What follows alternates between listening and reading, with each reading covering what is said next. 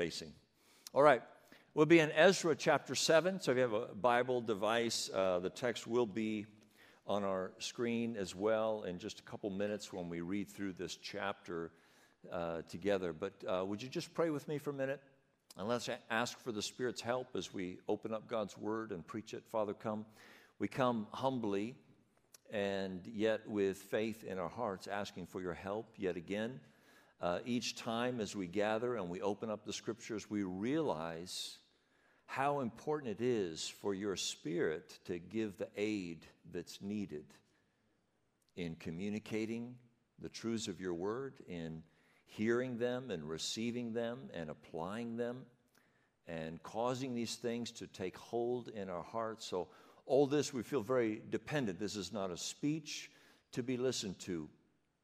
There's something much more going on here. And so, for this, we ask for the help of your Spirit. And specifically today, I ask that your Spirit would help spark, enliven, raise up our faith our trust in you, the way we see and understand and respond to you, Lord, that faith would increase in our hearts because we see more of your glory. In Jesus' name, amen. We can learn a lot from the characters in the Bible. As you read through the Bible, it includes lots of people, stories, characters that show up in this long story, this long plan of God's redemptive grace. And so, really, what the Bible is about is really seeing the grace of God at work in people's lives. And so, when you read through the Bible, we encounter a lot of characters, a lot of people in there. And sometimes they show up just in a genealogy, sometimes they show up in sort of just a, a, very brief way. If you were to read through some of the Old Testament historical books like Judges and Kings and Chronicles, you might read them if you're doing like a Bible reading plan, and you might say, oh man, it's, it's kind of a blessing to all of a sudden get a, maybe a little bit of a story about one of these guys that led the people of Israel, but sometimes you just get a name and a date and a time. Whether there's a little bit or much in the Bible about a particular person, there is most often one thing that is always included about that person, whether or not they trusted the Lord. Sometimes just a name, date, this guy ruled, but usually, most often, some comment that states they trusted the Lord or they didn't.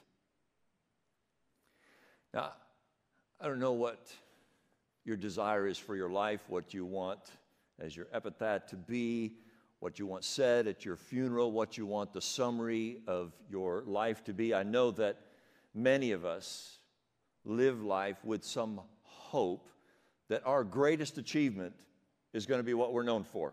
So after we're dead and gone, people will talk about some great achievement. We also live, many of us, with a kind of fear that it might be our greatest failure. Our biggest mistake in life is what we might be known for. Well, humanly speaking, either of those might be true. But what I find as I read through the Bible is, and what I want to communicate is that the divine perspective of our lives, regardless of our achievement, regardless of our failure, the divine perspective of our lives will be summarized down to a simple statement about our faith. Did you believe in the Lord? Did you trust Him as you lived your life? Or did you not? All of our lives will at some point reach that assessment. The most important thing, from God's perspective, from a biblical, perspective, the most important thing about you, the most important thing about me is whether or not we lived our lives trusting God. You could finish your life with a great achievement and not trust the Lord, and the divine assessment will be negative. You could live your life with great failures, great setbacks, losing more battles against your indwelling sin than winning, and yet still if the assessment of your life is that you trusted the Lord, that's a good divine assessment. Our text introduces us to a character named Ezra. Finally, we're in chapter 7, and we, we come into contact with actually the namesake of the book. Nothing has been mentioned about Ezra, even though his name is on the book. Now, in chapter 7, we're introduced to this person, this man. He's one of the key figures in the book and in this particular section of overall history of God's people. And we're given a fair amount of information about him, but what I want to focus on and what draws out from chapter 7 is Ezra's faith. That assessment that he, in fact, did trust the Lord. And so, my aim, my hope, is that we would take an honest look at Ezra, and we're just beginning a study. He will show up more in the, in the weeks to come. But as he's introduced, that we would look at this man and we would be inspired and realize it's his faith that made him who he is. So let's read chapter 7 together. Um, we'll take some time and read the entire chapter. So hang on, just be a little patient. It's a good story, there's good details in there. So let's just take, take a few minutes together and read it in its entirety. You'll have to forgive me as I stumble through the first couple verses with a lot of strange names. But here we go. Now, after this, in the reign of Artaxerxes, king of Persia, Ezra, the son of Seraiah, son of Azariah, son of Hilkiah, son of Shallum, son of Zadok, son of Ahitub, son of Amariah, son of Azariah, son of Meraioth, son of Zerahiah, son of Uzzi, and son of Buzi, son of Abishai, Abishua, son of Phinehas, son of Eleazar, son of Aaron, the high priest. This Ezra, this Ezra went up from Babylonia. He was a scribe skilled in the law of Moses that the Lord, the God of Israel, had given, and the king granted him all that he asked. For the hand of the Lord, his God, was upon him. And there went up also to Jerusalem in the seventh year of Artaxerxes the king some of the people of Israel, and some of the priests and Levites, the singers, the gatekeepers, and the temple servants. And Ezra came to Jerusalem in the fifth month, which was in the seventh year of the king. For on the first day of the first month he began to go up from Babylonia, and on the first day of the fifth month he came to Jerusalem. For the good hand of his God was on him. For Ezra had set his heart to study the law of the Lord and to do it, and to teach his statutes and rules in Israel this is a copy of the letter that King Artaxerxes gave to Ezra, the priest, the scribe, a man learned in manners, matters of the commandments of the Lord and his statutes for Israel. Artaxerxes, the king of kings, to Ezra the priest, the scribe of the law of the God of heaven, peace. And now I make a decree that anyone of the people of Israel, or their priests or Levites in my kingdom, who freely offers to go to Jerusalem may go with you.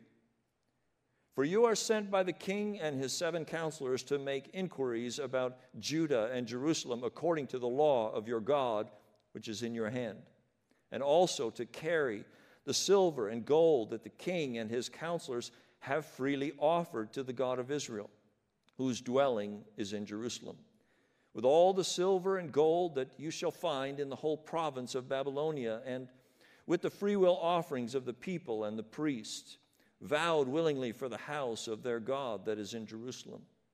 With this money, then, you shall, with all diligence, buy bulls, rams, and lambs with their grain offerings and their drink offerings, and you shall offer them on the altar of the house of your God that is in Jerusalem. Whatever seems good to you, and your brothers to do with the rest of the silver and gold, you may do according to the will of your God. The vessels that have been given you for the service of the house of your God, you shall deliver before the God of Jerusalem. And whatever else is required for the house of your God, which it falls to you to provide, you may provide it out of the king's treasury. And I, Artaxerxes, the king, Make a decree to all the treasures in the province beyond the river. Whatever Ezra the priest, the scribe of the law of the God of heaven, requires of you, let it be done with all diligence. Up to a hundred talents of silver, a hundred cors of wheat, a hundred baths of wine, a hundred baths of oil, and salt without prescribing how much. Whatever is decreed by the God of heaven, let it be done in full for the house of the God of heaven, lest his wrath be against the realm of the king and his sons. We also notify you that it shall not be lawful to impose tribute, custom, or toll on any one of the priests, the Levites, the singers, the doorkeepers, the temple servants, or other servants of this house of God. And you, Ezra, according to the wisdom of your God that is in your hand, appoint magistrates and judges who may judge all the people in the province beyond the river, all such as know the laws of your God. And those who do not know them you shall teach. Whoever will not obey the law of your God and the law of the king, let judgment be strictly executed on him, whether for death or for banishment or for confiscation of his goods or for imprisonment. Blessed be the Lord, the God of our fathers, who put such a thing as this into the heart of the king to beautify the house of the Lord that is in Jerusalem, and who extended to me his steadfast love before the king and his counselors and before all the king's mighty officers. I took courage, for the hand of the Lord my God was on me, and I gathered leading men from Israel to go up with me. I want us to look at Ezra's faith in particular in this text and the whys and the hows of his faith to inspire and encourage us because the most important thing about you, the most important thing about me, is that we trust in the Lord. We're going to look at the source of Ezra's faith Secondly, the expression of it. And thirdly, the outcome of his faith. So let's begin. The first point is the, the source of Ezra's faith. What was it that caused Ezra's faith and the events that we read about in this chapter? Well, let me introduce this point by just a little bit of background about who was Ezra. He was the leader of phase two of the rebuilding of Jerusalem and the reestablishment of the temple. After 70 years of exile in Babylon, the construction team, phase one, made the journey and rebuilt the temple and reestablished the city. This is about 60 years or so after that phase one, the construction E team went out and built the building. And now phase two, team two, is coming in to continue the work. The whole endeavor, from beginning to end, was sponsored actually by the king, by the, by the leading king of the, of the dominant culture there. When they first went into exile, Babylon was ruling, and Babylon had this kind of philosophy about people that they conquered captivate them, capture them, and enculturate them. In other words, take them out of their culture, bring them into Babylon, teach them the Babylonian ways, enculturate them into the one main culture. And that was their philosophy of how they secured the future and how they secured the loyalty of the people that they conquered. Now, Persia is in charge, and Persia has a little bit different philosophy. They say, let them stay and encourage their own culture. We love the diversity. Stay who you are, stay where you are. We'll actually fund it and encourage it. And their philosophy was this is how we're going to ensure our future peace, our future prosperity, and the loyalty of the people that we've conquered. They were convinced that they would actually benefit. They would benefit from the gods. In fact, we read it in our text as the king writes his letter and says, We want you to go and do this, and I'm going to fund the project for you so that we will have the favor of your God, so that we will not incur the wrath of your God. So go, Be free, Jerusalem. Go, build your temple. Go, worship your God, so that we will have peace in our kingdom. Ezra led phase two. And phase two is about getting the temple up and functioning to full capacity. Ezra comes with an entourage of priests, Levites, singers, gatekeepers, and temple servants. Ezra was a man of very high caliber, was high up in government. The king of Persia recognized him, selected him. He's got a big mission, and he was the man. We also have the credentials from the first couple verses. He was in the line of Aaron, the high priest. So we have both from a divine perspective and from a human perspective, Ezra's the man. But as understandable as it was for him to be in this role, and for the king to pick him, and for him to be in the line of Aaron the high priest, our text tells us a reason why it was him, why he was who he was, why he was the way he was, why he did what he did. And we get introduced to this wonderful phrase the hand of the Lord his God was on him. The first time this phrase shows up, but in Ezra and Nehemiah, this phrase gets used eight times. And it's not an unfamiliar phrase in the whole of the Bible to talk about the hand of the Lord. The source of his faith was that the hand of the Lord was with him, was upon him. It's an expression that the Bible uses to explain God's providential power at work to bring about the will of God in the world that we live in. God uses his hand to bring it about. It's what the theologians call an anthropomorphism. It's a human description of God using something that's very understandable about a human being to explain something that's difficult to understand about God. So we say God has a hand, and it's with his hand that he does these things. So we want to explain something about God that we cannot see, that we cannot really comprehend. And so we, we create, there's created this human analogy, this comparison, and we say, God uses his hand to do this. Now, think about the hand, your hand a hand.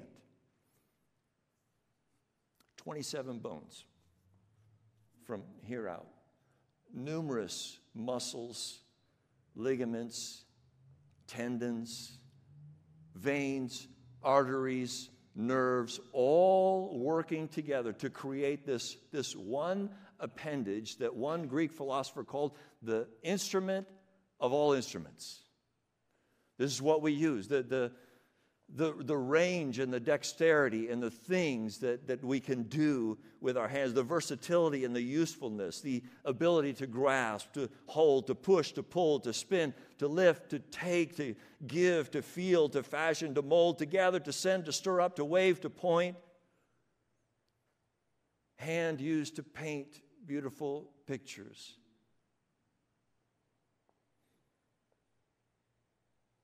Hand used to play beautiful music, hand used to accomplish great achievements, complex tasks.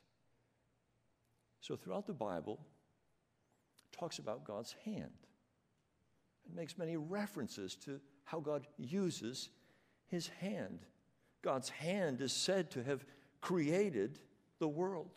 It's God's hand that is said to sustain the world. With it, He feeds the animals and takes care of nature. It even says that He holds in His hand our very breath. Now, there's a picture that the Bible wants us to have. Now, I have a scene in the emergency room of somebody laying on a on an emergency cart, and somebody has one of those those big rubber balls with a mask over, and somebody is squeezing it to force air into this person's lung and letting it go to expand to suck the air back out of their lungs. So somebody is holding that person's breath in their hand. Now, think about this imagery. The Bible wants you to think about God like that. He's holding my very breath in His hand. His hand is controlling my breathing. His, it's His hand that's causing my diaphragm to move in and out, to draw the air in, to exhale the air out. God's hand, so versatile, so skilled, so useful, so well suited to any and every minute task that needs to be done, we think and we see God's hand behind it all. In other words, whatever needs to be done, it's God's hand that is well equipped to get it done. Our text is telling us, it states and it restates so that we're clear about the source behind it all. Why did the king choose Ezra and grant him such sweeping support? Because the hand of the Lord was upon the king. Why was Ezra able to rally the priest, the Levites, the singers, the gatekeepers? Because the hand of the Lord was with him. Why did Ezra set his heart to study and to do God's word and to teach it to others?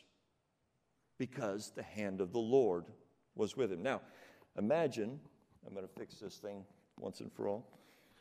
Imagine taking this phrase out of the chapter, as you didn't say anything about the hand of the Lord. And we read the chapter again, and we took out that phrase. And so then I have to stand up and preach a sermon and say, Artaxerxes was a really generous king. Ezra was a really great guy. He achieved much. Now, you? you should be generous too.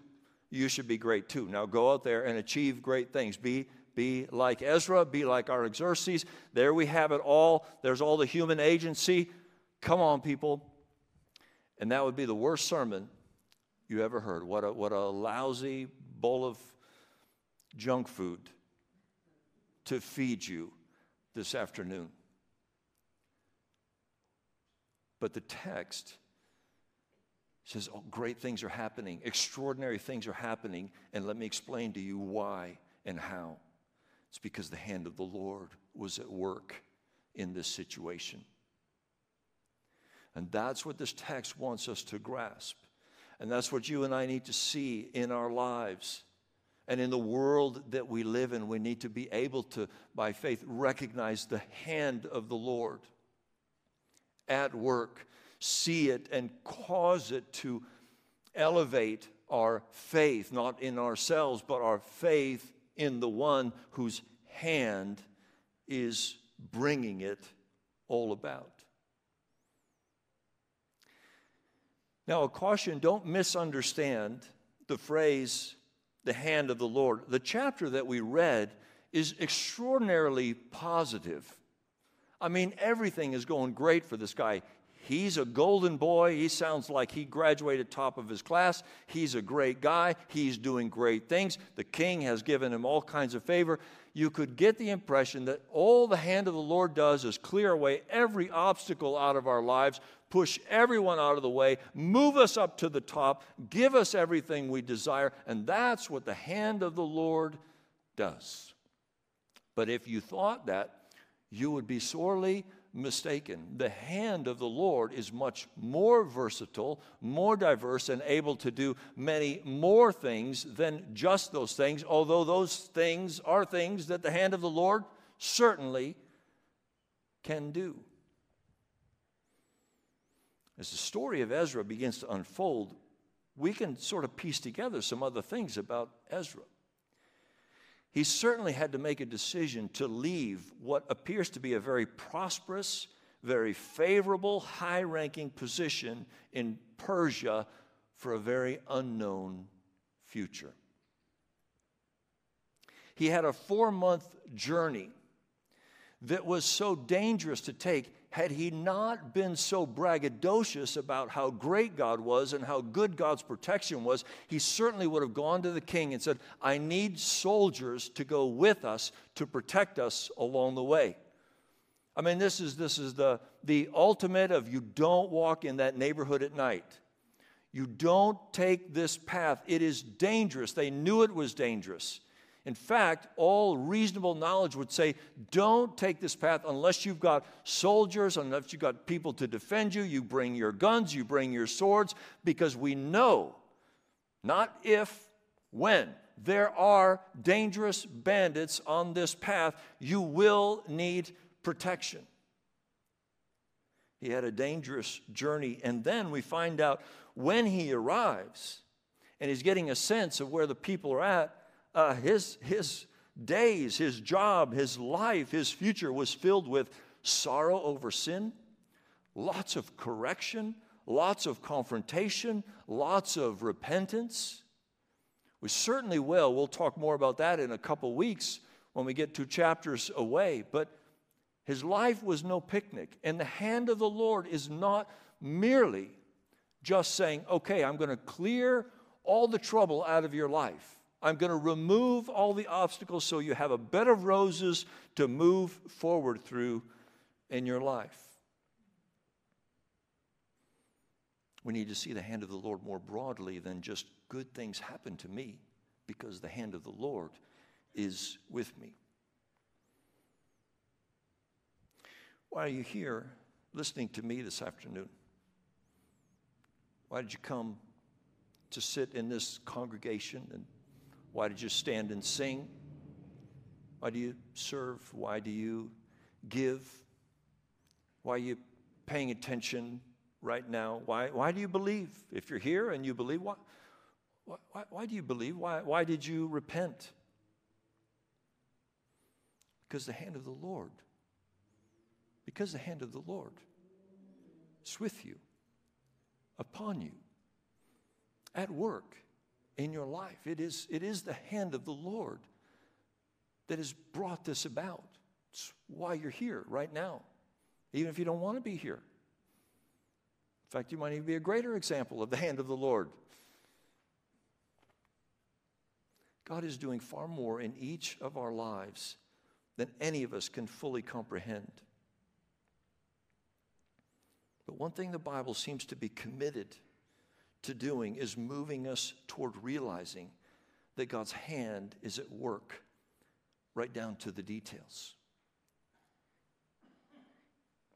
He's working to convince us of that by telling us you cannot take a breath except that the hand of the Lord squeeze your diaphragm and let it go. God's hand. It's the why behind Ezra's faith. Why? Because God was at work. Second point, the expression of his faith. What happens and what is produced when the hand of the Lord is upon you? What came out of the life where the hand of the Lord was at work? There's one thing that God highlights about Ezra, and there are a lot of things that certainly good things that could be said about Ezra. Like I said, I'm sure he graduated top of his class, that he had an Ivy League education. He was high up with the king. He was a great scholar. He was a great leader. He was most likely quite well off living in Persia. But Scripture doesn't highlight any of those things. God, our ultimate author of the Bible, is wanting to communicate something. And he gives us this wonderful statement, chapter 7, verse 10. For Ezra had set his heart to study the law of the Lord and to do it and to teach his statutes and rules in Israel. I don't know if you have a life verse could I recommend Ezra 7:10 as your life verse? If you already have a life verse, you could use a second one. If you have three, you could use a fourth one. Ezra 7:10 is a great life verse to ponder upon, to think about, and to apply to yourself. Here's the expression of this man's faith. God's hand was at work in his life, and here's what came out he had set his heart to study the law of the Lord and to do it and to teach it. Let's just break it down, spend a couple minutes on that statement. Three things about Ezra's relationship to God's Word it was in his heart. He had set his heart to study. Okay, so this is not the little boy whose parents made him take piano lessons. This was not the guy who said, Dad said I had to study theology. I really would love to be an architect, but Dad made me go to theology school, and now I have to study my Bible all the time. It's like, it's not one of those stories. This was in his heart, this was his desire. He saw something in God's Word that captured him and pulled him into it, toward it constantly. John Piper wrote a, a two part, two volume set of books about his relationship to God's Word. And in the introduction to the first one, which was called The Peculiar Glory, he, he gave an illustration and spoke about God's Word being like a, like a window, like living in the Swiss Alps, and there's this grand window, and the Word of God is the, is the window pane, the window that he looks through to see the glory on the other side. That's how God's Word functions. Through God's Word, I am able to see the glory of God. That's the concept, and here's what he writes. My seven decades of experience with the Bible have not been mainly a battle to hold on. They have been a blessing of being held on to, namely by beauty, that is, by glory. I've stood in front of this window all these years, not to protect it from being broken or because the owner of the chalet told me to, but because the glory of the Alps on the other side. I am captive of the glory of God revealed in Scripture. There are reasons deeper than my experience for focusing on the glory of God, but I cannot deny what I have seen and the power it has had. I think Ezra had some of that going on in his heart. He saw something in the law of God. He could see the glory of God in it, and it filled his heart and produced in him a desire to know it, to study it. I'll never forget a visit at the optometrist when my optometrist was sharing his testimony with me, and I'm looking through these things, and he comes around and gets in my view, and he's describing how when he read the Bible, and he says, This book knew me. This book knew all who I was. And so he's, he's reading the Bible for one of the first times, and it's just stunning him because there's something different about this book. I remember the early years of my own Christianity, just as a young teenager, and just captivated by the Bible. It's like this, this book is different from any other book. It's talking to me. It's God behind the book speaking to me. It, it knows me, it sees me. It's like this is something altogether different.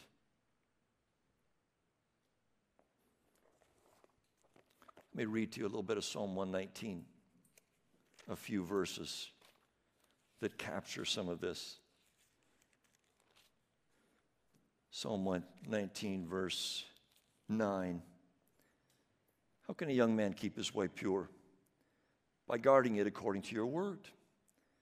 Oh, with my whole heart I seek you. Let me not wander from your commandments. I've stored up your word in my heart that I might not sin against you. Blessed are you, O Lord. Teach me your statutes. With my lips I declare all the rules of your mouth. In the way of your testimonies I delight as much as in all riches. I will meditate on your precepts and fix my eyes on your ways. I will delight in your statutes. I will not forget your word. Deal bountifully with your servant that I may keep, live and keep your word. Open my eyes that I may behold wondrous things out of your law. I'm a sojourner on the earth. Hide not your commandments from me. My soul is consumed with longing for your rules at all times. Do you hear it? The psalmist was captured, captivated by the things that God had said, what was in the book. And so that's the first aspect of Ezra's heart about God's word. It was, it was in his heart, his heart was captured. Secondly, it was also was comprehensive in the sense that he said, I had a heart to study it, but I also had a heart to do it, and I also had a heart to teach it. There's a, there's a comprehensive love for God's Word that includes this three part dimension to it. First, to read and to study, to know. I, I want to drink it up. I'm hungry to know who God is, how His grace works. But also, secondly, to respond by doing it, by living out what it says. And that followed by a desire to, like, and I want to talk about it to others. I want to include it in my communication.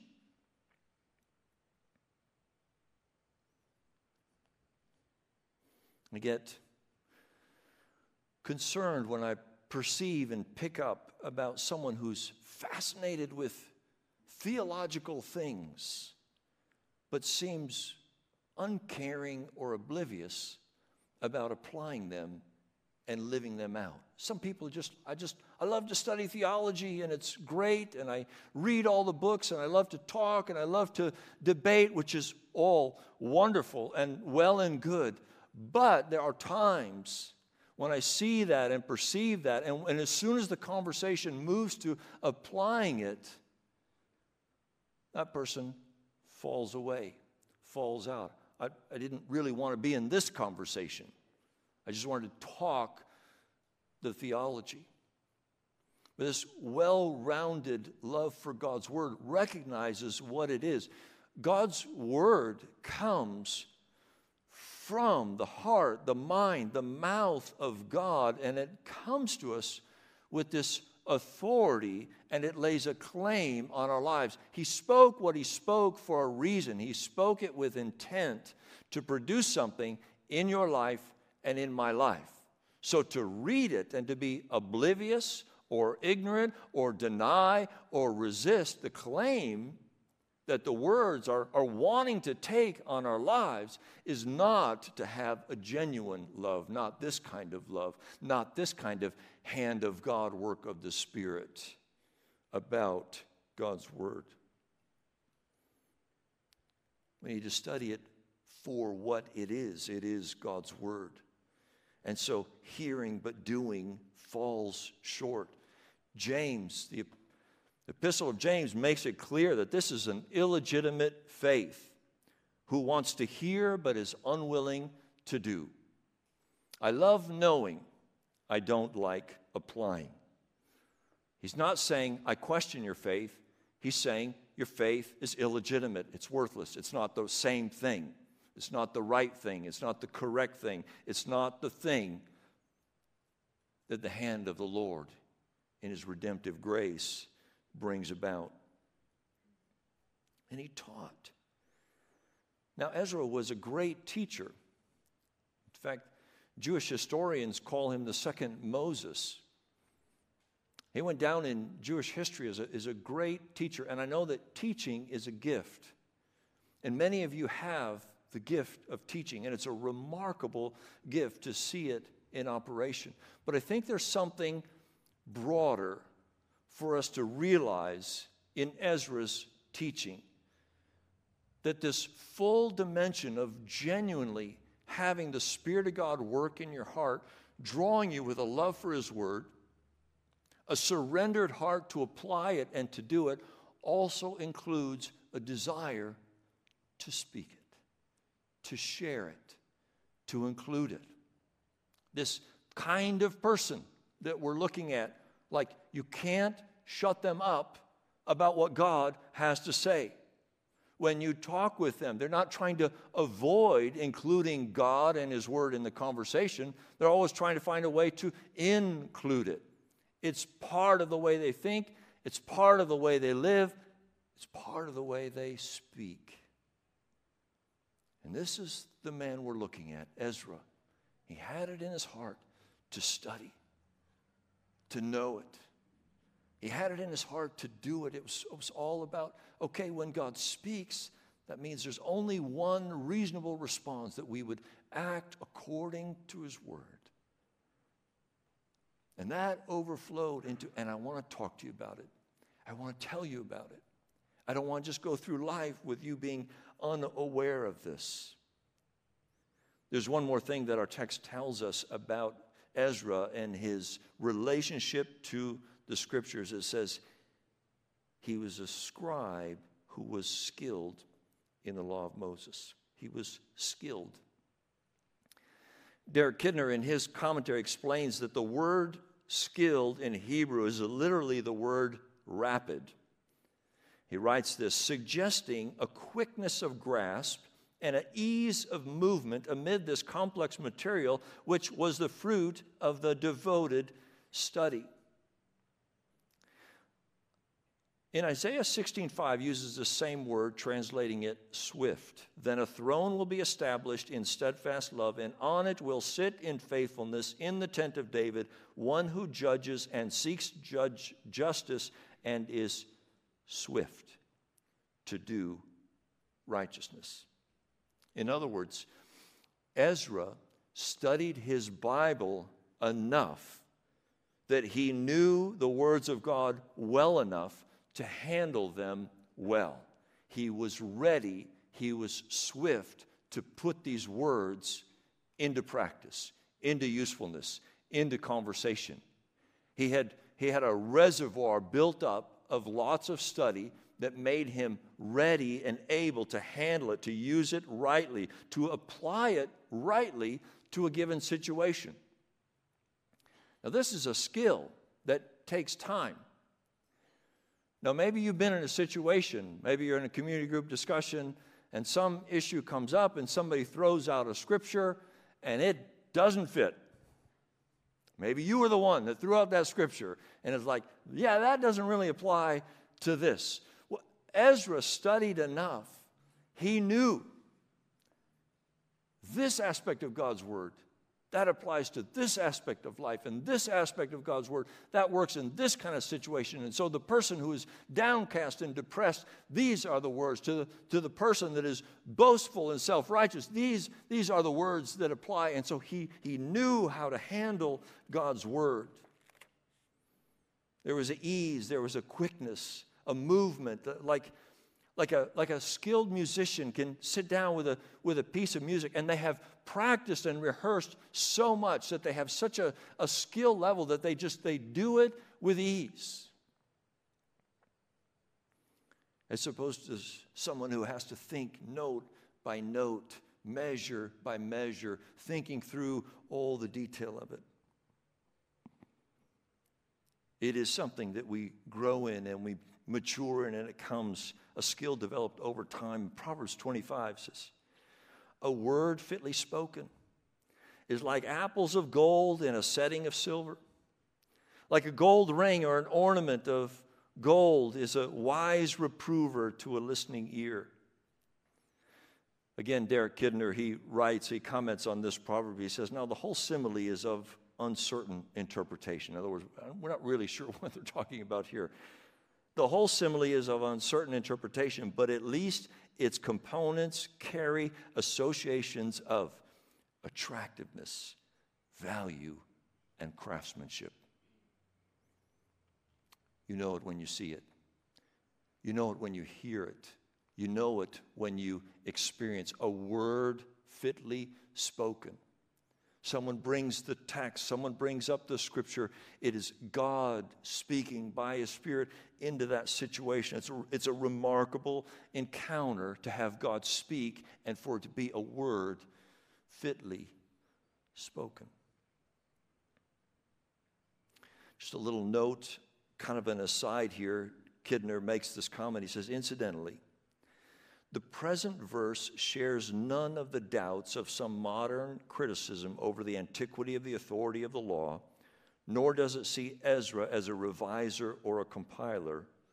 He's concerned with it as something given. What, what, he's, what he's saying there is Ezra did not study his Bible with his own personal bias and interpretation. He was not trying to rework the scriptures. He was not trying to handle them in a way that fit with the way he wanted them to be. He went to the scriptures as it was, given, something given. God spoke it, God laid it out. And so I approach it like that, with that kind of humility. It's, it's not for me to say, well, I like this and I don't like that. This works, this doesn't work. I don't think that makes sense. I'm not buying that. I'll accept this. I'll not accept this. He says, no. Ezra's approach was completely different. Ezra's approach to the scripture was, it is been given, and I need to understand what has been given. I may not understand it well at first. It may take some time. I may go years with mysterious questions on my mind about what does this actually mean. Nevertheless, I never lose that approach to Scripture. It's come from God. And I trust God with what He said.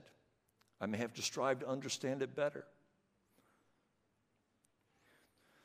The truth of the matter is, the things we struggle with most are the things we understand just fine. Those are the things that are the most difficult of the scriptures to swallow, not necessarily the, the mysterious questions. Ezra studied, applied, and taught it as clearly as he could understand what was actually given to him. And it's God's hand that instills this into the hearts of his people a love for his word. Last point, third point, the outcome of Ezra's faith.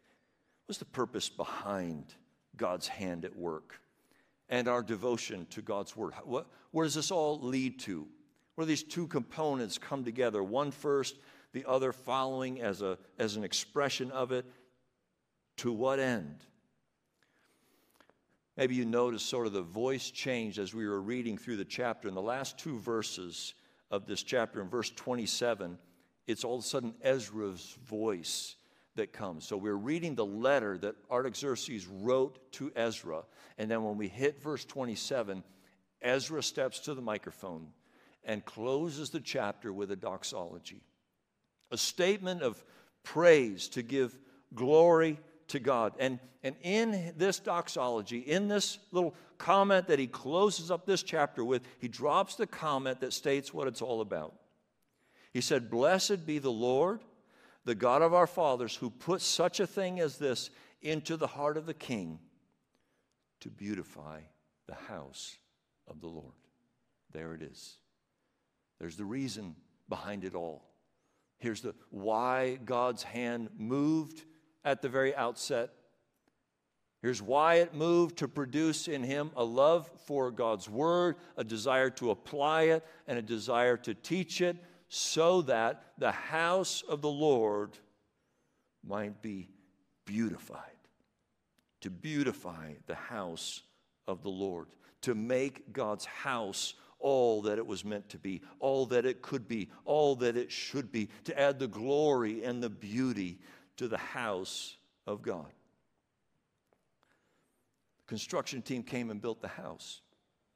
60 years later, Ezra shows up with with with the band, the worship team, the setup crew, the servants, the, the greeters at the door. So you, you can imagine this is, the, this is the house of the Lord.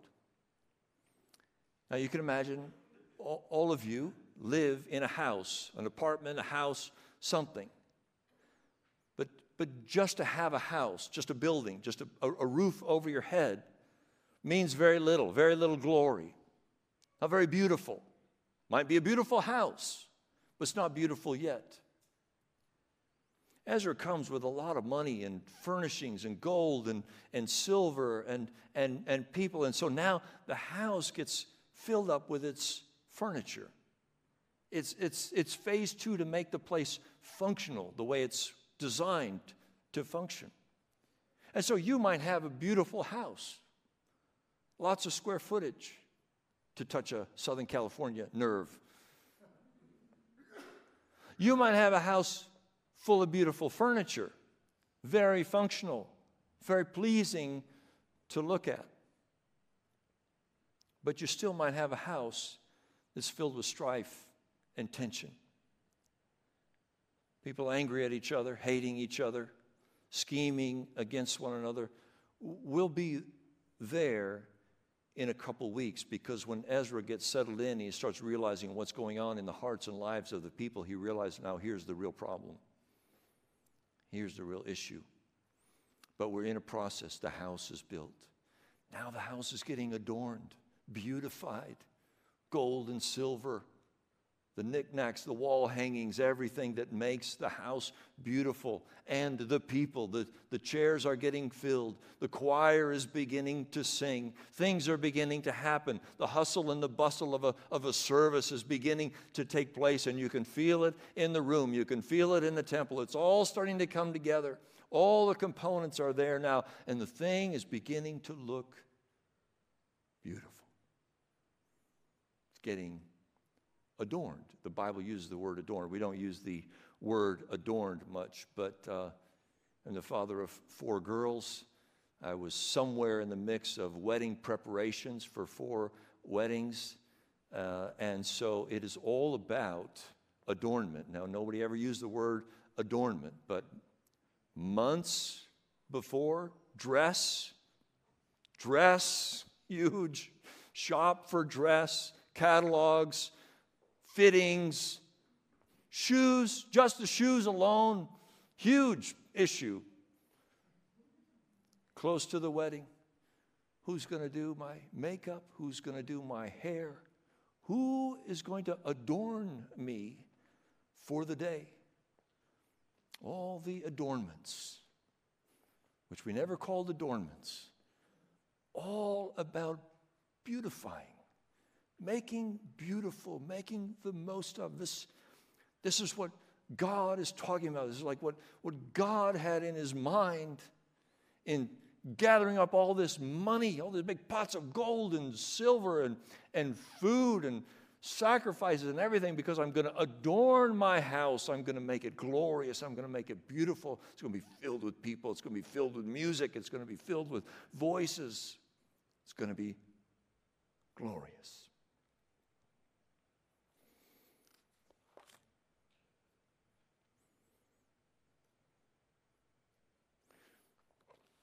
Read you some more verse.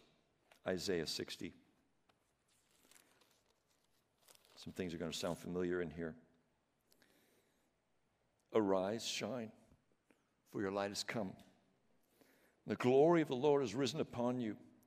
For behold, darkness shall cover the earth, and thick darkness the peoples, but the Lord will arise upon you. Didn't we sing this earlier this afternoon? The Lord will arise upon you, and his glory will be seen upon you. The nations shall come to your light, and kings to the brightness of your rising. Lift up your eyes all around and see, they all gather together, they come to you. Your sons shall come from afar, and your daughters shall be carried on the hip. Okay, think of Ezra's entourage. Then you shall see and be radiant. Your heart shall thrill and exult, because the abundance of the sea shall be turned to you. The wealth of the nations shall come to you. A multitude of camels shall cover you, and young camels of Midian and Ephah, all those from Sheba shall come. They shall bring gold and frankincense, and shall bring good news the praises of the Lord. All the flocks of Kedar shall be gathered to you. The rams of Nebaioth shall minister to you. They shall come up with acceptance on my altar, and I will beautify my beautiful house. There it is. There's the why. There's the outcome. There's the desired end. God saying, Why am I doing it all? Why is it all happening? Why is it happening in you? Why is it happening in us? Because the objective is that my plan is I'm going to beautify my house.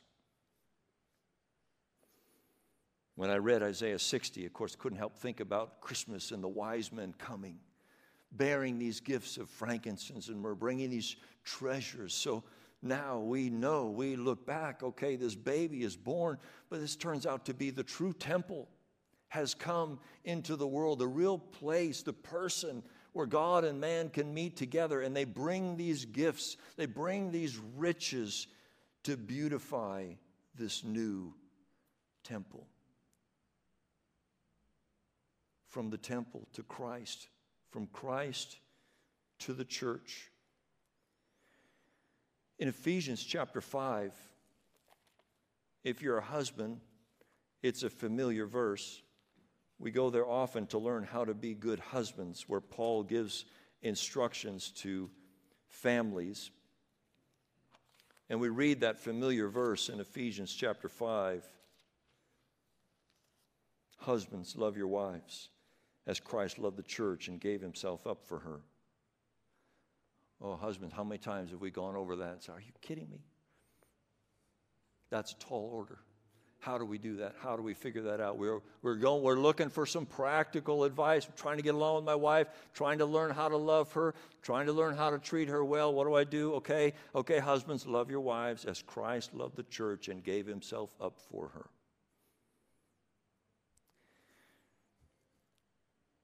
Almost as soon as Paul gets the words out, it seems like he gets a little lost, a little caught up in his own illustration here where husbands is like, could, yeah, but what do I say to her?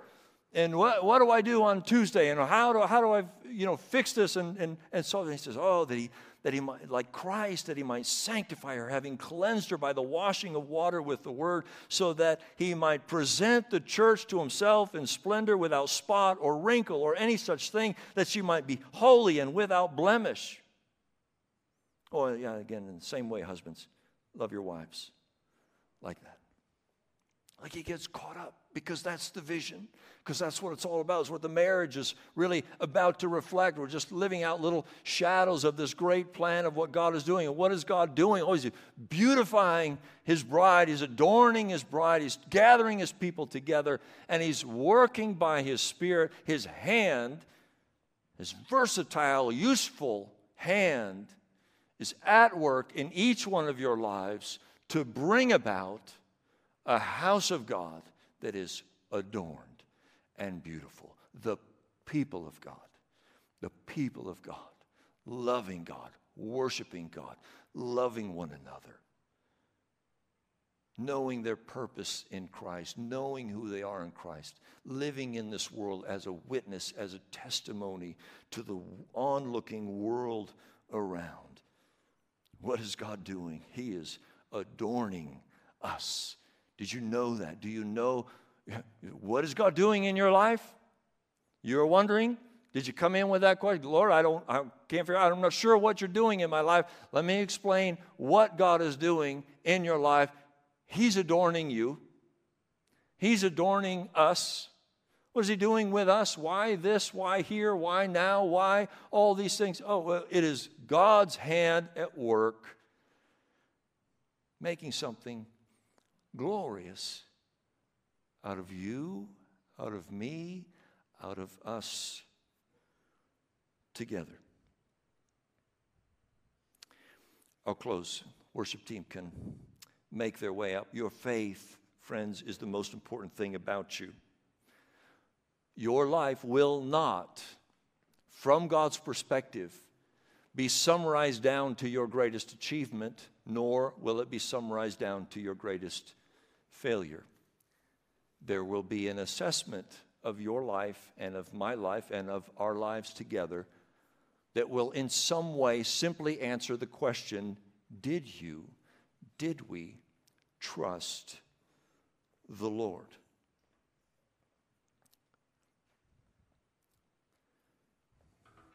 My aim, I believe the aim of this chapter was to so lift up the glory of God high enough in such a way that would captivate and capture your faith so that you would trust the Lord more when we leave than when you came. To stir up, elevate your confidence in God,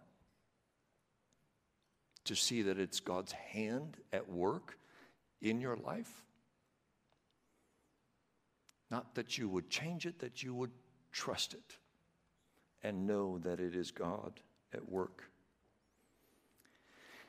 In keeping with that, I'd like to close with reading a little bit. A few weeks ago, I pulled Augustine's Confessions off the shelf and was spending a little time in this old book. And as I was coming back over and over this paragraph, I thought, I'd like to close this sermon with reading this to you.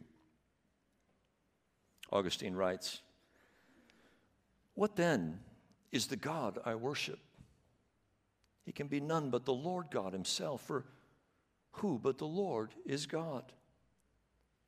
What other refuge can there be except our God? You, my God, are supreme, utmost in goodness, mightiest and all powerful, most merciful and most just. You are the most hidden from us and yet the most present among us, the most beautiful and yet the most strong, ever enduring and yet we cannot comprehend you. You are unchangeable and yet you change all things. You are never new, never old, and yet all things have new life from you.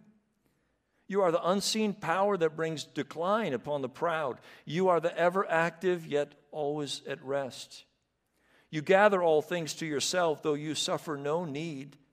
You support, you fill, and you protect all things. You create them, nourish them, and bring them to perfection. You seek to make them your own, though you lack for nothing. You love your creatures, but with a gentle love. You treasure them, but without apprehension. You grieve for the wrong, but suffer no pain. You can be angry and yet serene. Your works are varied, but your purpose is one and the same. You welcome all who come to you, though you never lost them. You are never in need, yet are glad to gain, never covetous, yet you exact a return from your gifts. We give abundantly to you so that we may deserve a reward, yet which of us has anything that does not come from you. You repay us what we deserve, and yet you owe nothing to any. You release us from our debts, but you lose nothing thereby. You are my God, my life, my holy delight. But is this enough to say of you? Can any man say enough when he speaks of you? Yet woe betide those who are silent about you. For even those who are most gifted with speech cannot find words to describe you. I must have read this a half a dozen times in the last couple weeks, and each time it just took the faith in my soul and just pushed it up a little higher, a little higher each time. Because we have a great, awesome God who works with a mighty hand in the details and intricacies of our lives, and He's worthy of our praise. And who can help us except the Lord? Who can save us except the Lord? And He can and He will. Let's stand.